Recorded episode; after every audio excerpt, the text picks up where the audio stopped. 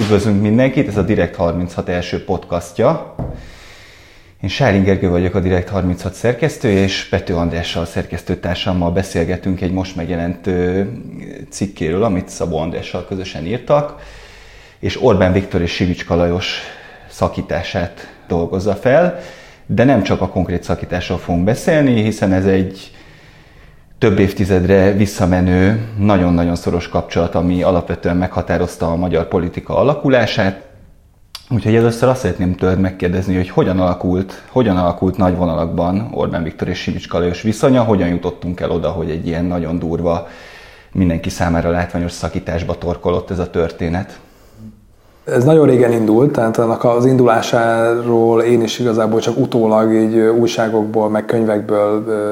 szereztem így hogy információkat, meg más, mert ugye ez nekik így késő gyerekkorukban indult ez a kapcsolat, tehát azt tudjuk, hogy Simicska Lajos egy pár évvel idősebb, mint Orbán Viktor, de egy középiskolába jártak, és már onnan ismerték egymást Székesfehérváron. Aztán utána ugye együtt jártak egyetemre, egy szakkollégiumban voltak, igazából ez a, tehát ez a barátság, ez a kapcsolat, ez egy elég, elég régről, régről indult, és aztán azt, amit már azért, hogy azért feldolgoztak elég sokan, meg ami úgy lehetett tudni, hogy, hogy tulajdonképpen együtt építették fel a Fideszt azzá, ami, ami lett ezzé a nagy ilyen politikai részben gazdasági ilyen konglomerátummá.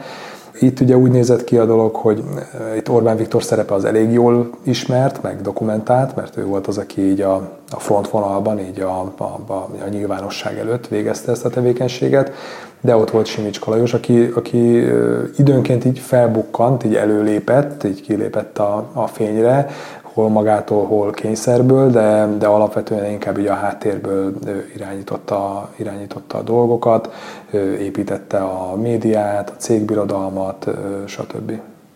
Volt valamilyen szerepleosztás közöttük, jellemző, hogy ki miért felelt, ki mit hozott ebbe a kapcsolatba, vagy kinek mit köszönhetünk?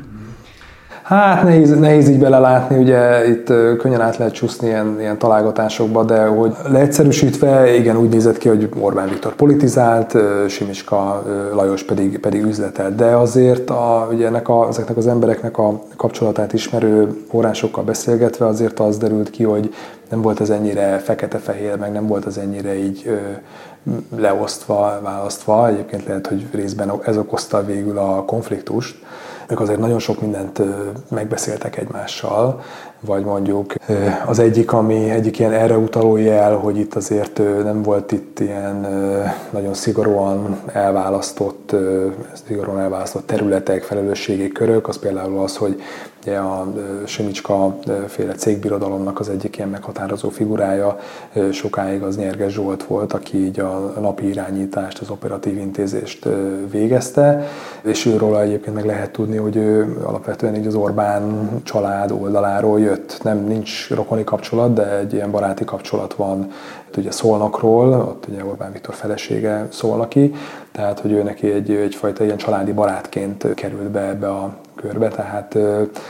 oda Simics Kalajos mellé, ebből is azért arra lehet következtetni, hogy azért Orbán oldaláról is volt egyfajta törekvés arra, hogy lássák, hogy mi történik, és legyenek információik arról, hogy, arról, hogy mi történik. Ugye ez tényleg egy ilyen egy olyan kapcsolat, egy ilyen barátságból, nyilván aztán később érdekkapcsolat is, vagy szóval nagyon ugye ez túlnőtte magát kicsit, és amit ugye mondtam, hogy, hogy, hogy miért lett ebből aztán esetleg konfliktus a végén, hogy ugye a, a, azt lehetett látni, hogy 2010 után, amikor ugye amikor győztek, amikor végül is ez egy, ez egy valóban sikeres, beérte a munkának a gyümölcse, mind a kettőjük munkájának, onnantól lettek aztán igazán feszültségek kettőjük között, és részben amiatt, hogy nem volt igazán így le, le, nem voltak leosztva alapok. Ez volt állítólag a sérelem Orbán részéről, hogy, hogy Simicska befolyása volt különböző politikai folyamatokra is, tehát hogy ő neki voltak úgynevezett saját emberei a kormányban, és Orbán nem tudta keresztülvinni bizonyos esetekben az akaratát. Nehéz itt persze szerintem szétszálazni, hogy itt ki, a, ki, ki, ki lépett először rosszat, vagy tudom nyilván ezekben ilyen, ilyen mélységekig én se látok bele. Lehet tudni erről kicsit konkrétabb történeteket, hogy kik azok, akik esetleg a Simicska pártiak voltak a kormányban, és mondjuk akadályozták a miniszterelnök akaratának az átvitelét, kik azok, akik mondjuk a kezdetektől az Orbán mellett tették le a voksukat. Ugye ahol, ahol elég jól tetten érhető volt ez a, ezek a frontvonalak, bár kezdetben talán még nem lehet így nevezni őket, az mondjuk a, volt mondjuk egy minisztérium, a Nemzeti Fejlesztési Minisztérium, ami alapvetően a, a pénzt költötte, és ugye ott töltek el nagy projektek, hozzájuk tartoztak az uniós, az uniós programok, ugye a Nemzeti Fejlesztési Ügynökség, ami mondjuk akkor még egy ilyen kormányszervezettől különálló szervezetként intézte az uniós pénzeknek az elköltését, tehát ott azokon a, azokon a területeken elég jól tetten érhető volt, tehát azok a figurák, akik így mondjuk itt Simicskához köthetők. Az első miniszter egyébként nem feltétlenül, tehát a Fellegi, Fellegi Tamás, aki, a, aki először vezette a Nemzeti Fejlesztési Minisztériumot, ugye ő egyébként pont még régen a szakkollégiumból ismerte mindkettőjüket, de mondjuk talán alapvetően inkább az Orbánhoz volt közeli vagy, vagy köthető, de aztán ő ugye viszonylag hamar el is bukott ebben a részben, ebben a konfliktusban, ebben a feszültségben, és aztán aki utána jött a helyére, ugye német Lászlóné, őről azért elég egyértelműen lehetett dokumentálni, hogy ő mondjuk ő Simicska vonalról jött. De mondjuk, ha ilyenek olyanokat keresünk, hogy ki az, aki Matolcsiról, mondjuk nem gondoljuk azt, hogy ő mondjuk egy Simicska ember lett volna, tehát voltak is konfliktusok. Ugye azt írtátok a cikkben, hogy Orbán már a tízes választások után nem sokkal eldöntötte, hogy véget vet ennek. És azt is írtátok a cikkben, hogy korainak érezte, akkor még tudta, hogy ez esetleg tönkreteheti a következő választásra való felkészülést, úgyhogy csak előkészületeket tett arra, hogy a Simicskát kiszorítsa. Ez mit jelent? Hogyan lehet úgy előkészülni, hogy ez egyébként zseniálisnak tartott évtizedek óta vele legszorosabb szövetségben dolgozó ember számára ez ne legyen nyilvánvaló, hogy itt arra megy a játék, hogy ő elveszítse a befolyását. Azt nem mondtuk, hogy Sinicska nem vette volna észre azt, hogy itt milyen előkészületeket tesz az Orbán, tehát uh, itt két, most már 2010 utánról uh, beszélünk, de itt uh, nagyon leegyszerűsítve ezek inkább olyan, olyan jellegű ügyek voltak, hogy Orbán nem feltétlenül vette el tőle dolgokat, csak kihagyta dolgokból, vagy nem vett, nélküle csinált meg dolgokat. Ugye volt egy, egyébként ezt elég részletesen feldolgoztuk, egy korábbi cikkben, ami így az orosz-magyar viszonyról szól, és azt mutattuk be benne, hogy így az Orbán hogyan használta az orosz kapcsolatot, az orosz erőforrásokat a Simicskával való konfliktusának így a rendezésére, meg a Simicskának a háttérbeszorítására. Tehát például, amikor ugye 2010 után megindult az orosz közeledés, meg elindultak az orosz, biz, orosz kötődési bizniszek, a MET gázüzlet, aztán a, a Paksi atomerőmű, ezek olyan üzletek voltak mind, amiből a Simicska kimaradt.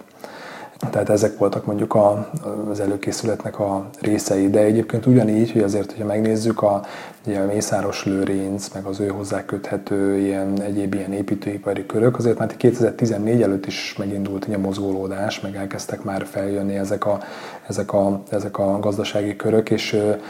feltételezhető, hogy nem, hogy mondjam, nem Orbán Viktor tudta, vagy akár jóváhagyása nélkül. Ezeket is biztos, hogy észlelte a, a Simicska. Egyébként vannak olyan részek, amik ebbe a cikkbe nem kerültek be, de például volt valaki mesélte, hogy neki rendszeresen járt be oda a Radóc utcába, ahol a Simicskának a főhadiszállása volt, és akkor egy forrás, aki oda rendszeresen járt be, és időnként beszélgetett a Simicskának a titkárnőjével, aki egy idős hölgy, aki évtizedekig volt mellette, és akkor ő így ő, ő mesélte ennek a forrásnak a titkárnő, hogy hát előfordult így már a 2014-es szakítás előtt is, hogy a Simicska így jött be ilyen nagyon gondterhelten reggel, és akkor így kérdezte tőle a titkárnő, hogy mi van, és erre ő azt mondta állítólag, hogy hát egész éjszaka Viktorral veszekedtünk. Szóval ott voltak már a viharfelhők, egyébként már korábban is megjelentek, csak ugye maga a szakítás az nem véletlenül egyébként akkor jött el, amikor, amikor már az Orbán nem csak kihagyta dolgokban, hanem el akart venni, vissza akarta nyesni a dolgait. Például mit? Hát például azt, hogy ugye 2014-es kormányváltás, vagy nem, nem, nem, választás után nem volt kormányváltás, de ugye a Fidesz ugye újra nyert, és ugye felállt egy, egy újabb Fidesz kormány, és abban azért ö, ott kikerültek ö, Simicskához ö, ö, közeli emberek, ugye a Nemzeti Fejlesztési Minisztériumnál ott egy elég komoly ö, váltás volt, új miniszter, új államtitkárok, stb. Tehát ez mondjuk az egyik, tehát hogy mondjuk ilyen kormányzati pozíciókból ugye kiszorultak az emberei. A másik, hogy volt ugye ez a pont a választás másnapján ez a most már ilyen elhíresült beszélgetésük, amit sikerült valamennyire rekonstruálni így a, a cikkben, részben a Simicska nyilatkozatai alapján, részben más forrásokból, és hogy itt ugye az Orbán felvázolt a Simicskának, hogy a, hogyan képzeli el a jövőt, benne így a kettejüknek a, az együttműködését is, és akkor ott ugye olyan dolgokat várt volna el Simicskától, ilyen dolgokat mondott, hogy nem tudom, zárja be az indexet, ami mondjuk ugye akkor még nem lehetett tudni, de legalábbis széles körben, de Simicska ugye néhány hónappal előtte egy ilyen opciós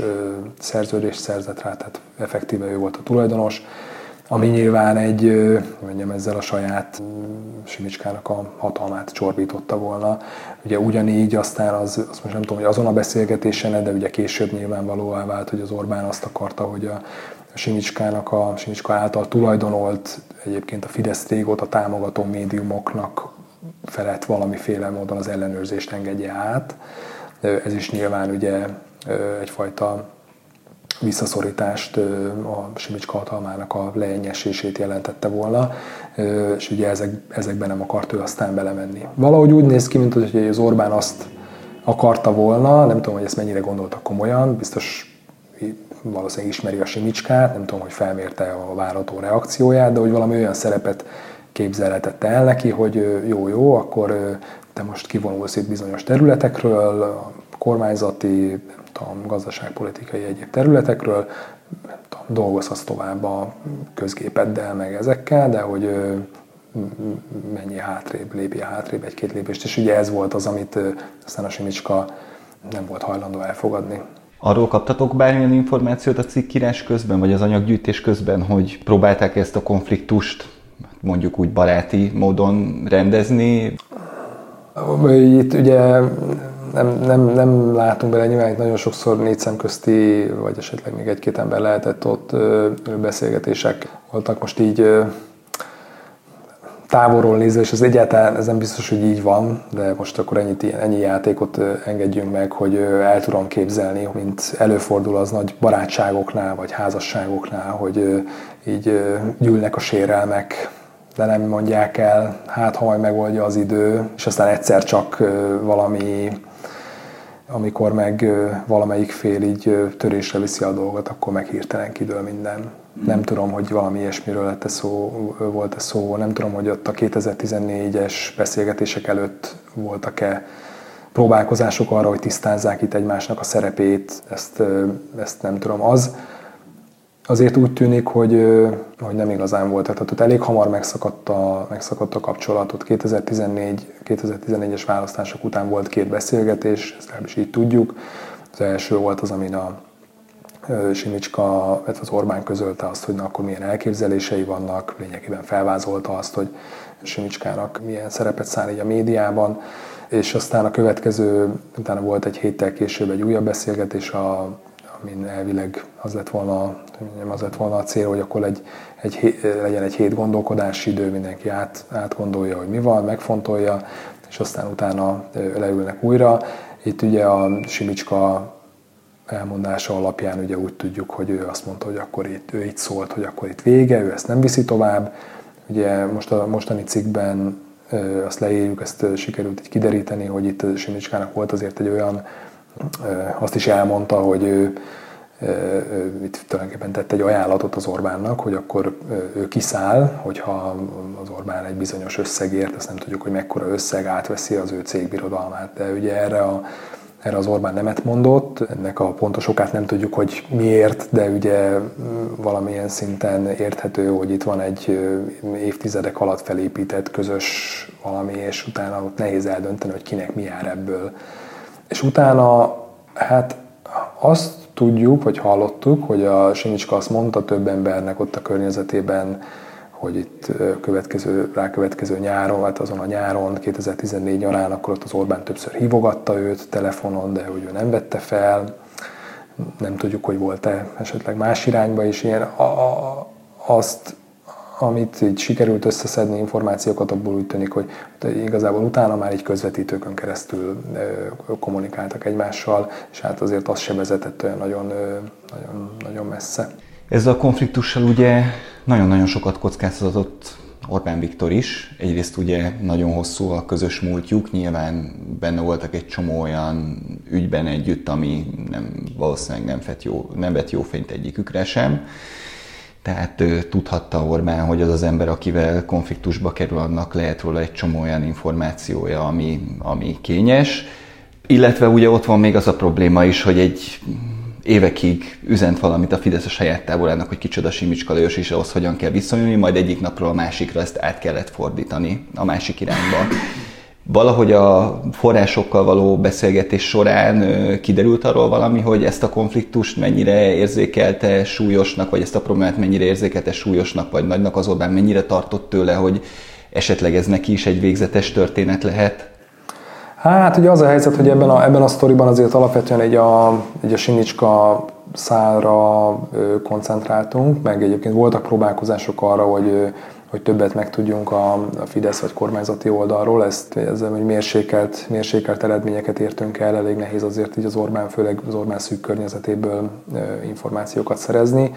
Így utólag visszanézve azért, nem tudom, hogy ez mennyire volt, mennyire volt magabiztos ebben az Orbán, de úgy látszik, hogy nem nagyon volt mitől, mitől tartania. Lehet, hogy ő jobban ismerte, sőt biztos, hogy jobban ismerte Simicska Lajos, mint mi. Lehet, hogy felmérte, hogy ő nem fog kiállni Simicska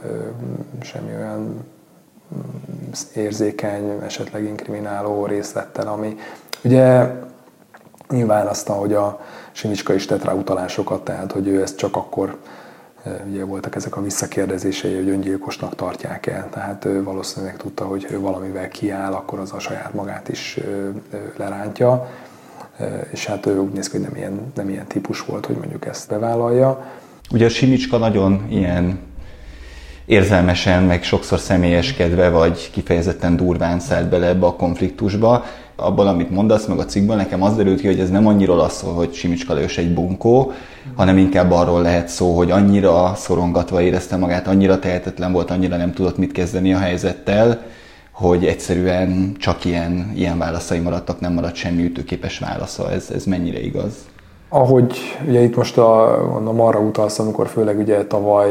vagy már tavaly előtt ugye kiállt itt ilyen plakátokra, a saját plakát helyére ugye ráfújt, hogy Orbán egy geci, meg ilyesmi. Hát meg ezek a, ezek a nagyon-nagyon feltüzelt, szinte már agresszív interjúi,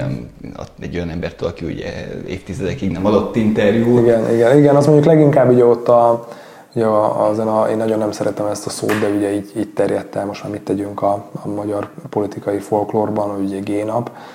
ugye amikor 2015. február 6-án, amikor, amikor ugye ott hagyta a, a média cégeinek a vezetői leléptek, és akkor ezen ott így nagyon kiakadt, és ugye akkor kezdte egyébként ugye ezt az Orbán egy geci kijelentéseket is.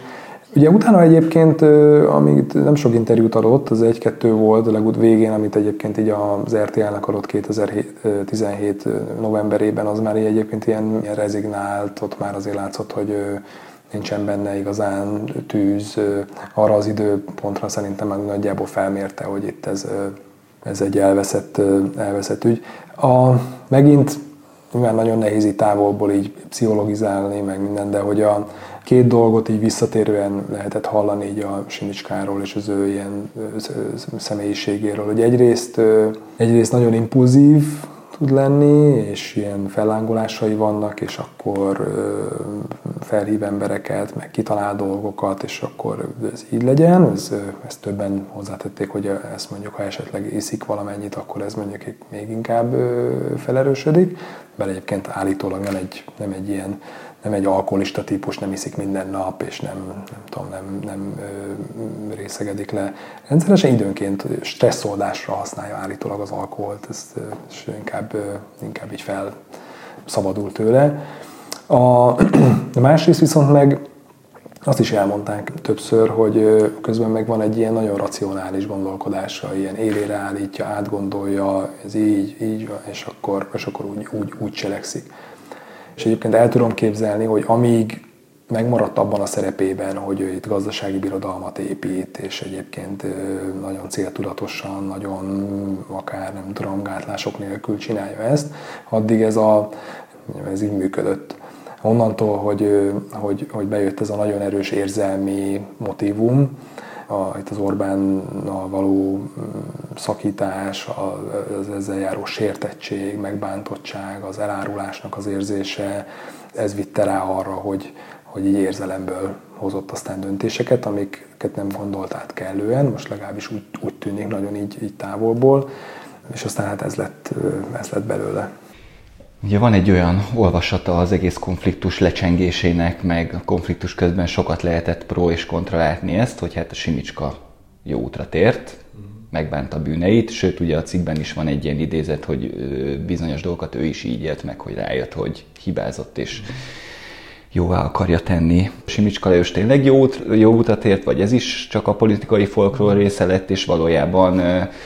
azért nem ilyen fekete-fehér a szituáció. Hát ugye az a helyzet, hogy nem, még, még, a, még mi a Direkt 36-nál sem látunk bele az emberek fejébe,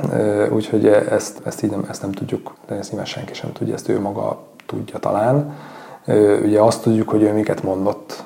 bizonyos szituációkban, ugye ezeket tudtuk rekonstruálni, amikor egyébként az egész munka nagyrészt úgy zajlott, hogy olyan emberekkel kerestünk, akik valamilyen szinten érintkeztek vele az elmúlt években, és, és azt kérdeztük hosszú interjúkon, meg akár többször is visszamentünk hozzájuk, hogy, hogy, hogy idézzék fel, hogy mi zajlott, hogyan történt, stb. És ugye ebből próbáltuk valamennyire rekonstruálni az eseményeket, és Úgyhogy azt tudom, hogy ezeket elmondta. Tehát ő, hogy aztán mennyire gondolta komolyan, hogy ő tényleg nem tudom, megbánta, hogy tényleg, hogy, hogy jóvá akarja tenni. Én nem voltam ott ezeken a beszélgetéseken, megkérdeztem a forrásokat, hogy mit gondolnak erről, mennyire volt őszinte. Általában azt válaszolták, hogy őszintének tűnt, őszintének tűntek az érzelmei, a sértettsége, a megbántottsága, stb. Az is lehet, ez már valamennyire spekuláció, hogy, hogy esetleg élvezte is ezt a szerepet, hogy most ő itt egyfajta ilyen ö, pozitív, ugye egészen addig, hogy ő neki, ami volt imidzse, még Fideszen, hogy a Fidesz is kvázi úgy, úgy tekintett rá, mint aki nem létezik, ugye nem volt elismerve, úgyhogy van egy Sinicska nevű gazdasági háttérember, a nevét nem merték kimondani a fideszesek sem, és akkor most ugye, de alapvetően inkább egy ilyen negatív kép fűződött hozzá, ugye ezek az időnkénti ilyen indulatos megnyilatkozásai, amik voltak,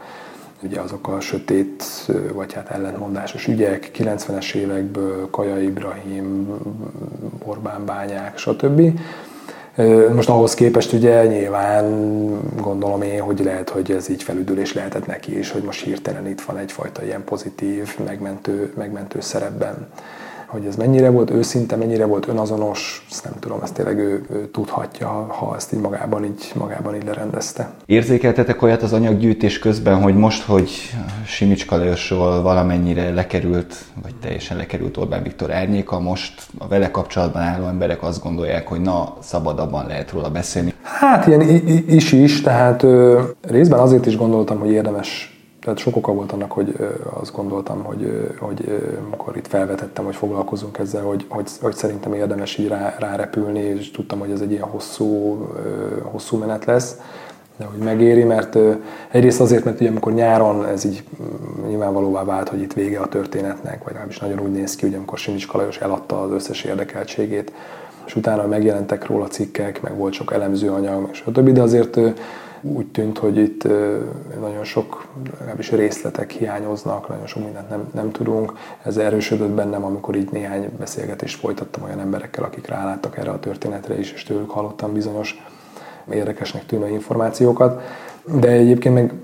most hazudnék, azt mondanám, hogy nem volt egy ilyen olyan szempontból egy személyes motiváció, hogy ahogy ugye azt így a beszélgetésből is kiderült, hogy tényleg itt az elmúlt, nem tudom, közel tíz évben ugye elég sok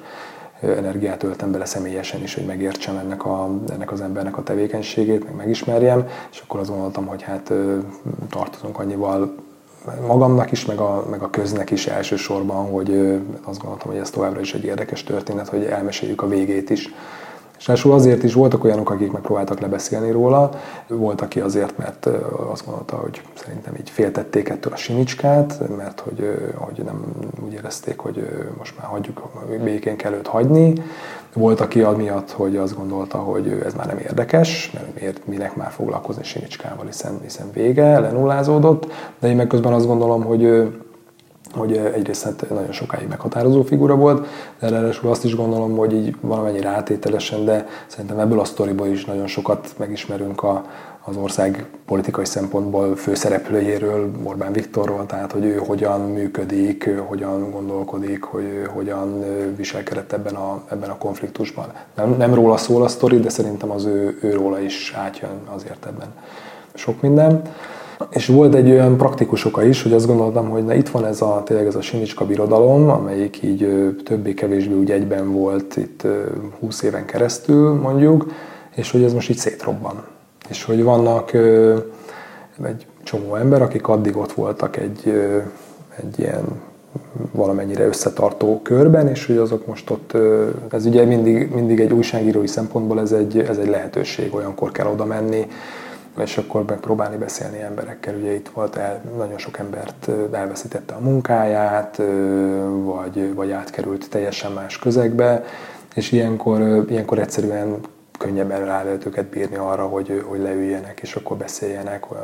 egészen, nem tudom, ilyen bizalmas dolgokról, most nem személyesen bizalmas dolgok, nem privát dolgokról, nem, nem érdekel Simics Kalajosnak a magánélete, hanem, hanem az, hogy hogyan zajlott az élet ebben a, ezen a birodalmon belül. És egyébként ez nem azt jelentette, hogy most itt ilyen nagyon könnyű, könnyű dolgunk volt, meg itt úgy ment volna a dolog, mint kés a vajon, tehát azért így is elég, elég sok időt kellett azzal tölteni, hogy meggyőzzünk embereket, meg elnyerjük a bizalmukat. Voltak így is sokan, akik, akik nemet mondtak, és nem akartak velünk leülni beszélni, de, de szerencsére sikerült azért jó pár emberrel, jó pár emberrel beszélni. Volt olyan, akit tényleg már lemondta, és akkor újra, újra kezdeni, hogy meggyőzést, üzenetek, este, reggel, nem tudom, és akkor különböző érveknek a bevetése, és akkor több hét után sikerült valakit mondjuk meggyőzni, hogy beszéljünk. Úgyhogy ez nem volt azért annyira könnyű így sem. Nekem az Orbán Simicska sztori egy, egy érdekes fejlődés történet olyan szempontból is, hogy ugye az ő kapcsolatuk, politikához köthető kapcsolatuk hajnalán, tényleg volt a Simicskának ez az imidzse, a, a sötét nagy úr, akit sose látunk, nincs ott, nem létezik, stb. Viszont már ugye eljutottunk egy olyan fázisba, hogy a kormányhoz köthető üzletemberek, gazdasági érdekcsoportokból ez a fajta óvatosság vagy, vagy, vagy szemérmesség, ez látszólag teljesen kiveszett. És nekem emiatt van egy kicsit olyan érzésem az egész, hogy Simicska Lajos valószínűleg tényleg egy ilyen nagyon jó eszű ember, de lemaradt. Valami nem, nem pont ebből a megközelítésből, de egyébként pont ö, ezen így gondolkoztam a hétvégén, amikor így az utolsó simítások mentek a cikken, meg így ö, már raktuk ki, hogy a, így nagyon leegyszerűsítve a, a tanulsága ennek a, ennek a történetnek az az, hogy ö, míg, ö, míg Orbán Viktor tanult Sinicska Lajostól, és ö, az alatt az év, évtizedes, több évtizedes együttműködés alatt is végül is úgy néz ki, hogy ö, bár ő állítólag nem foglalkozik üzleti ügyekkel, de hogy ha most ránézzünk így a kormány közeli üzleti birodalomra is látjuk, hogy hogyan növekszik és foglal el egyre több területet, úgy tűnik, hogy ő tanult sokat régi barátjától. Most, hogyha megnézzük, hogy, hogy, hogy Simics Kalajosnak az elmúlt három és három-négy éves politikai, meg médiabeli tevékenysége politikai szempontból, tehát hogy az mennyire volt, mennyire volt sikeres, hogyan érte el a céljait, akkor azt mondjuk, hogy ő valószínűleg nem sokat tanult Orbán Viktortól, tehát ilyen szempontból ilyen aszimmetrikus volt ez a, ez a történet. Hát, ugye a munkád miatt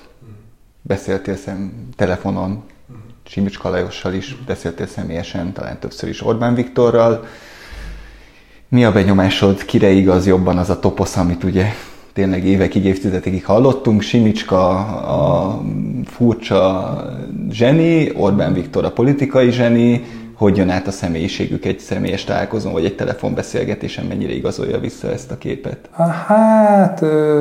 most megint ezekből ugye olyan nagyon ilyen messze menő következtetéseket szerintem nem kell nem levonni. A, nagyon más volt a, nagyon mások voltak ezek a találkozások vagy érintkezések Ugye a Orbán Viktorral ilyen kvázi formális interjú szituációkban találkoztam, volt egyszer, még nagyon régen, 2006-ban egy hosszabb, amikor az egy ilyen több mint egy órás tehát egy rendes, mélyebb interjú volt, aztán utána meg egyébként ilyen parlament, meg európai parlament, meg választási rendezvényeken elcsíptem egy-egy mondatra, de szerintem fogalmas nincs, hogy ki vagyok, vagy szóval ez nem, nyilván nem volt egy ilyen közelebbi kapcsolat semmilyen szempontból. Sinics Kalajosnál pedig ugye az történt, hogy amikor ez 2012 nyara, akkor még ugye ő nagyon így a, ennek az informális hatalmának a csúcsán volt, és én meg akkor ott az még az Origónál, még a régi Origónál írtam róla elég sokat, és akkor volt, hogy nem is felhívott, hanem, hanem, hanem szólt az egyik embere, akit, akit, akit ismertem, ő hívott fel, hogy, hogy itt van egy szám, és hogy csörgessen meg, mert hogy a, hogy a, a, a Lajos beszélni akar velem. És akkor így így fel, fel Milyen érzés volt? Akkor ugye ő még a hatalma kvázi csúcsán. Egy ilyen nagyon fura volt, nem tudom, ez ilyen nehéz így, nehéz így felidézni. Így nagyon hirtelen zajlott az egész, megkaptam a telefonszámot, és gyakorlatilag emlékszem, hogy bementem egy ilyen üres, voltak egy ilyen kisebb ilyen tárgyalók, és akkor oda bementem, és akkor ott nem, ugye elvileg egyébként nem is szabad ugye felvenni ö, ilyeneket, másik fél beleegyezése nélkül, de nem meg különböző jegyzeteket se csináltam, tehát igazán nagyon nagy nyoma nincs. Azon kívül, hogy ott, ott nyilván megmaradt bennem, meg utána elmeséltem pár embernek. Nekem egyébként az volt benne a fura, hogy én, én végig azt gondoltam, hogy még írtam róla ezeket a cikkeket, hogy ő, meg a közgépről, meg a cégéről, hogy ő igazából ezekkel nem foglalkozik hogy ilyen szempontból volt furcsa. Tehát, hogy ezek szerint őt mégis érdekli az, hogy mi jelenik meg róla, az, hogy van, vannak újságírók, akik így kutakodnak utána, és ő egy ilyen, mint az most már kiderülhetett ezekből az utóbbi évek ilyen megszólalásaiból, ő egy Egyébként azt hallottam, hogy tud nagyon kemény is lenni, de tud nagyon ilyen vicces lenni, meg ilyen szórakoztató. És itt is az volt, hogy nem volt, nem éreztem benne semmi különösebb ilyen fenyegetőzést, igazából az volt, hogy azzal, tényleg azzal nyitott valahogy, hogy akkor már nem tudom, eltelt pár hét, hogy én nem írtam róla cikket, és akkor így azzal jött, hogy András, hol vannak a cikkek, segítsek-e, mi történt, miért álltam le, nem tudom, ugye pont egyébként más témán dolgoztam, de ezeket most ezekbe így nem avattam be, akkor arra emlékszem, és aztán fél óra után amikor elkezdte ugyanazokat a dolgokat ismételni, meg így éreztem, hogy a hangja olyan kicsit olyan bizonytalanabbá válik, akkor úgy éreztem, hogy azért valószínűleg nem teljesen józan. Ez mondjuk egy ilyen déli órákról beszélünk, tehát nem mondta mondjam, szokásos idősáv így, a, így az alkoholizálásra, de úgy, úgy tűnt, mintha nem lett volna teljesen józan. És akkor igazából mennyi, tehát egy, egy panaszkodott egy kicsit azon, hogy hát mennyi minden jelenik meg róla, és mondta, hogy talán az egyedüli ilyen kicsit ilyen, ilyen akár ilyen fenyegetésnek, vagy nem, nem, nem jó szó az, de hogy mondjuk ott egyszer emlékszem, hogy valami pert helyezett kilátásba, de hát aztán nem is lett belőle semmi. Na, de a, a másik ugye ott Orbán Viktorral kapcsolatban meg, és ilyen szempontból valamennyire szerintem